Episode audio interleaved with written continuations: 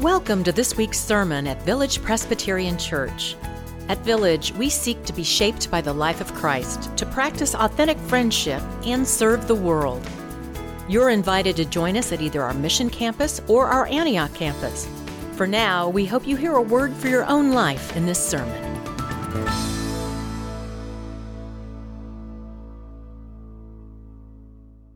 So, friends, let's hear the word of God for us this day. I invite you to pray with me, please. So, O oh God, your word is a light unto our path. Your word illuminates our whole lives. So, shine your light upon us all. Draw us near to you. Help us to hear your word afresh and anew this day in a way that transforms us and changes us, we pray. Amen. Friends, listen for the word of God as it comes to us. This is the fifth chapter of John's Gospel, John 5, verses 2 through 9. So listen for the word of God for us this day. Now, in Jerusalem, by the sheep gate, there is a pool called in Hebrew Bethzatha, which has five porticos. In these lay many invalids, blind, lame, and paralyzed. One man was there who had been ill for 38 years. When Jesus saw him lying there and knew he had been there a long time, Jesus said to him, Do you want to be made well? The sick man answered him, Sir, I have no one to put me into the pool when the water is stirred up. And while I am making my way, someone else steps down ahead of me. Jesus said to him, Stand up, take your mat, and walk. At once the man was made well, and he took up his mat and began to walk.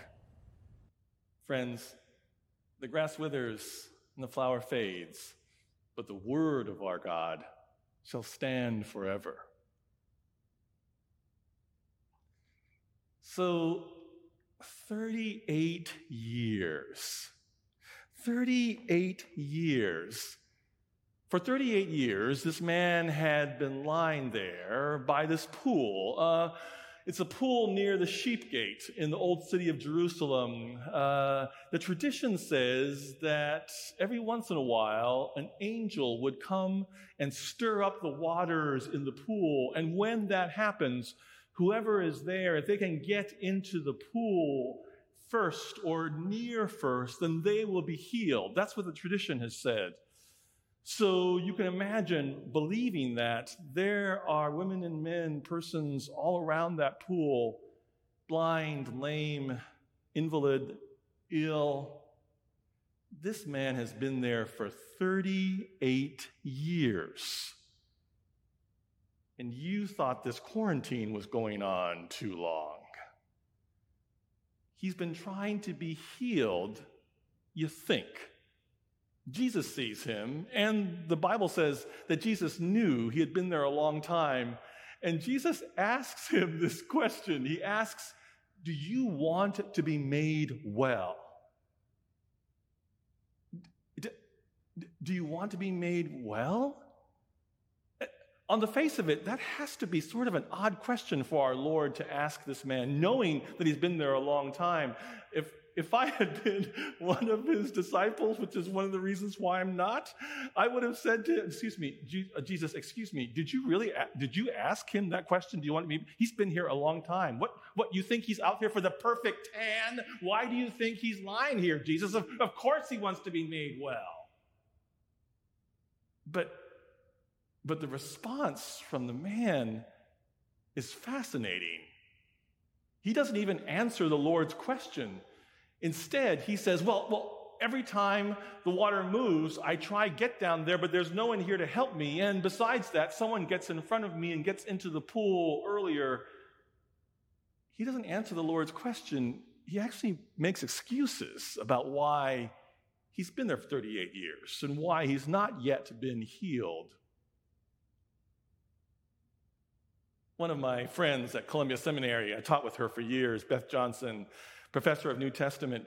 She wonders if Jesus asked the question, Do you want to be made well? because Jesus sensed that this man was not ready to be made well. That this man, after all this time, he was satisfied with the status quo. In fact, she makes the note, Beth does, that it would be risky for him to be made well. So he chooses to give excuses. He chooses actually maybe to even hold back so he doesn't get healed. And that's why Jesus asks the question. Beth wonders if perhaps the man doesn't have enough imagination. Perhaps he doesn't have enough of an imagination to envision what life would be like well. And that's why Jesus asks him this question Do you want to be made well?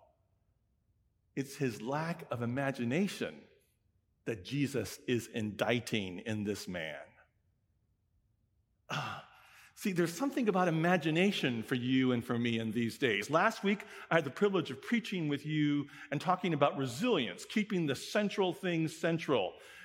And today I want to talk about imagination because I think resilience and imagination, these two go hand in hand and they're crucial in these days for us not just to survive. I want to do more than survive these days. I want us to thrive in these days. I think resilience and imagination are the keys to helping us thrive in these days.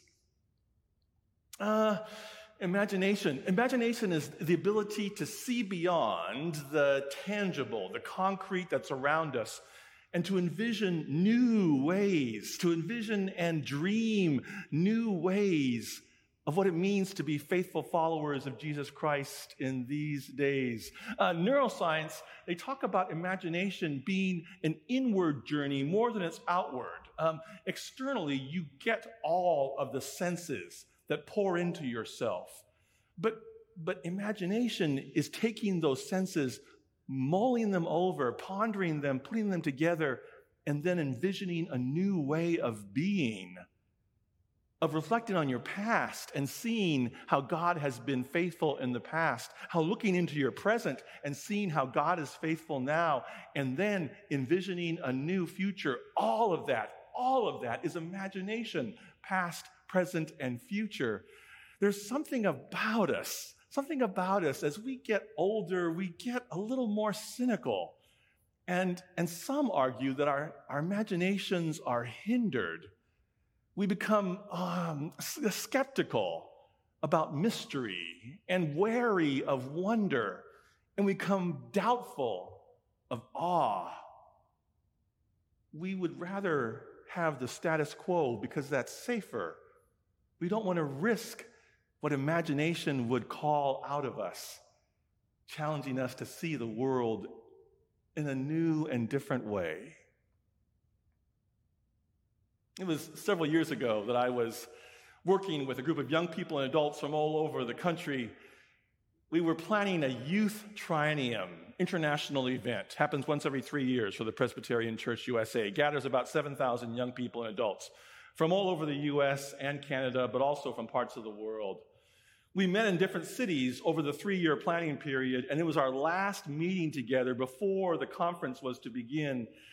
And we met that spring in New York City for our last planning meeting.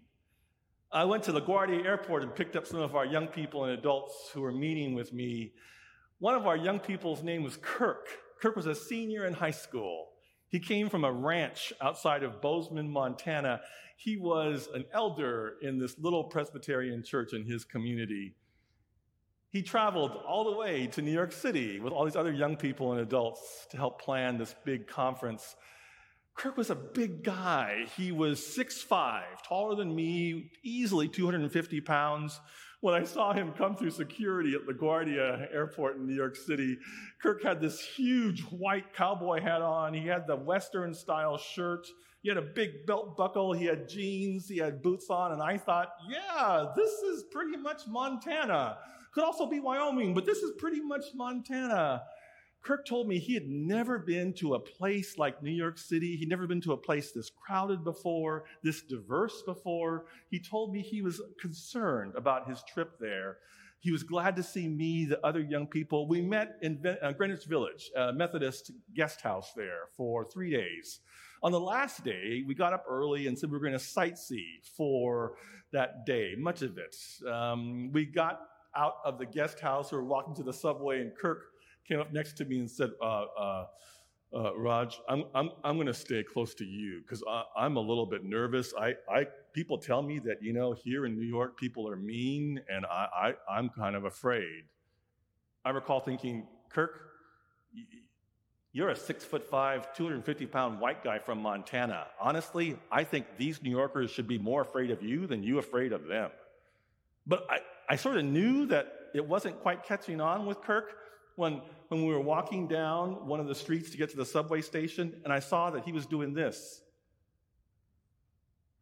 I, I, I said, Kirk, excuse me, what are you doing? And he goes, Well, you know, Raj, I got to tell you, back home on the ranch, when you see someone and they want to say, hey, they honk, and you go, hey. These people, they're friendlier than I thought. Every, everyone's saying, hey, they're honking. I said, no, no, Kirk, when they're honking, they're not saying, hey. When they're honking, they're saying, get out of the way. Don't wave to them. He's like, oh, oh, oh, oh, okay. We did the Statue of Liberty in Ellis Island. We came uptown. We had a deli sandwich at Katz's. We moved up to the Upper East Side because people in the group wanted to go shopping. We're Americans, after all. They wanted to go shopping at Bloomingdale's, just to say they've been to Bloomingdale's. Well, I'm, I'm not much of a shopper, and so I said to the group, okay, you who want to go in, go in. I'll stand here outside the store on Lexington Avenue, and if anyone wants to stand with me, you can stand with me. Get here at the usual time when we set it, and then we'll go back to our guest house and have dinner and finish up the day. So I was standing there against Bloomingdale's on Lexington Avenue. Lexington Avenue is about six lanes of traffic going downtown, southbound. Mostly yellow lanes because it's just filled with cabs. You've been to New York City, those of you who have, you know. So I'm standing there, we're just standing there, and Kirk came out quickly. He's not much of a shopper either. There were others around us, and we're just talking, just watching people. New York City is a great city in which to watch people. I glanced up and saw that the light had turned red and so had stopped traffic. And there was an older adult woman there, and she had one of those four prong walkers, and she was moving across Lexington Avenue. And I saw that she was moving deliberately but slowly. And I began to get worried, and I thought, oh, golly, she is not going to make it across Lexington Avenue in time before the lights turn. I, I wasn't worried that they were going to hit her, but I was concerned because I thought that whatever lane she was in, that cab would stop right in front of her. But if she hadn't made it across, there'd be other cabs now and other lanes, and she would just be trapped there until the light changed again. Before I could do anything, a gentleman who was across the street, a sanitation worker for New York City, hopped out of his truck. He was emptying garbage cans on that side of Lexington Avenue tall, handsome African American man. He ran out, jumped in front of this lady, and he guided her across Lexington Avenue, keeping traffic at bay even while the lights changed and all of these cabs were honking at him. They made it across the street together. She patted his hand, and then he turned back to wait until the lights changed to go back across the street to his truck. I'm just standing there watching this unfold. While the gentleman is there at the corner waiting for the light to change, Kirk next to me. Kirk yells out at him, Hey, hey, you, you, sir, sir, you. The gentleman looks up, looks around. Kirk yells, Sir, you, I saw you, sir, here, here, sir. Gentleman looked over at Kirk, Kirk, in his cowboy hat, said, Sir, I saw what you did. That was great. You rock. And then Kirk started cheering. Woo! Woo! Yeah, you, woo, you rock. You're the best. yeah, I saw you, you're the best. And then we started cheering, because Kirk was cheering for this gentleman. And then people who were around us, they started cheering because they saw us cheering and they also saw what he had done. And then to our delight, that sanitation worker in his orange jumpsuit broke into this huge smile and he went, and we cheered and cheered. Light turned and he got across the street, hopped up into his sanitation truck, and he headed off. He honked. Kirk said, Can I wave now? I said, Yeah, you can wave now. And he waved. That night, after dinner, we're in the guest house. We're wrapping everything up, having conversations, checking in with each other, having prayers. Kirk said, I want to share one thing. Sure, Kirk, what? He said, When I get back to Bozeman, to my church, I'm going to tell them one thing. I'm going to tell them that I saw God in New York City, of all places. I'm going to tell them that God wears an orange jumpsuit and he works for the New York City Sanitation Department. And he helps keep old ladies safe as they cross the street.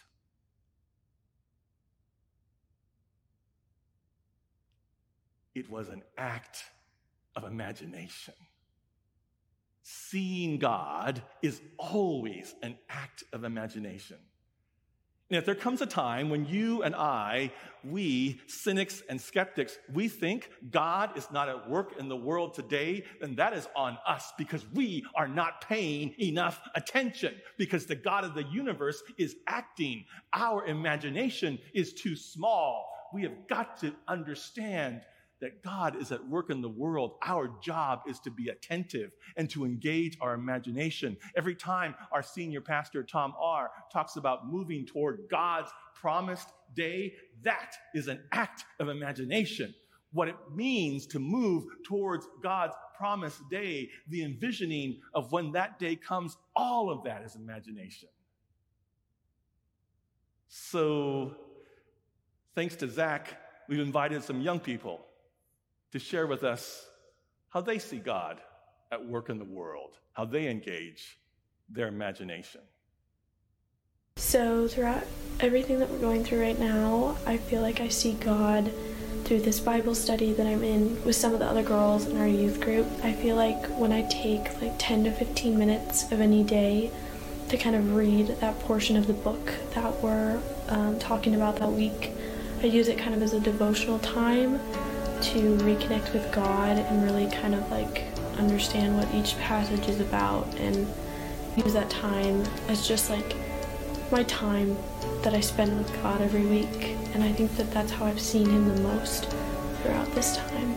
I have seen God during family dinners filled with laughter, conversation, and music. During this time of quarantine, I have seen God in my teachers who are working every day to help educate students. I personally have seen um, God's presence in the many actions that people have taken throughout the course of this pandemic. There are many videos that have surfaced of people seeing to each other across balconies. I interpret that as sort of love for humanity, love for fellow man. I know many people in this local community who have made masks and distributed them to people who maybe can't access them or can't afford them or they can't get to them. And you know, that's just an act of love for the people. And I think that that's really what God's love is all about. And people are expressing it, and it's even more visible in this time of tragedy. I think I've experienced God in the midst of all this by just having a lot more time to think about all the small things in my life and reflect about myself and all the people around me. So I've seen God in the amazing weather that we've had recently. Um, I think it's a blessing to be able to go outside and enjoy ourselves with family in the backyard or go for a walk. And so I see God every time I go outside and feel the amazing weather. Recently, I have seen God most in the rest. I think a lot of people are trying to find peace, trying to find calm in the chaos, um, and I think that's making people a lot more patient and a lot more understanding and a lot more caring. And to me, that is how God is showing His love in the midst of something so horrible. Friends, God has gifted us with resilience and with imagination. The ability to move beyond that which is tangible, that which is concrete around us, the ability to see how God, through the Holy Spirit, is at work in the world in these days. 38 years. 38 years he sat by that pool because he was not yet ready. Here's what I hope I hope that when God looks at us, God sees that we are ready. We are people who are ready to wake up and to let those waters flow over us. Because this is the God. This is the God of imagination that is drawing us toward God's promised day. In the name of the Father, and of the Son, and of the Holy Spirit. Amen. Thank you for listening to this week's sermon at Village Presbyterian Church. Learn more about us at villagepres.org, and we invite you to join us again next week.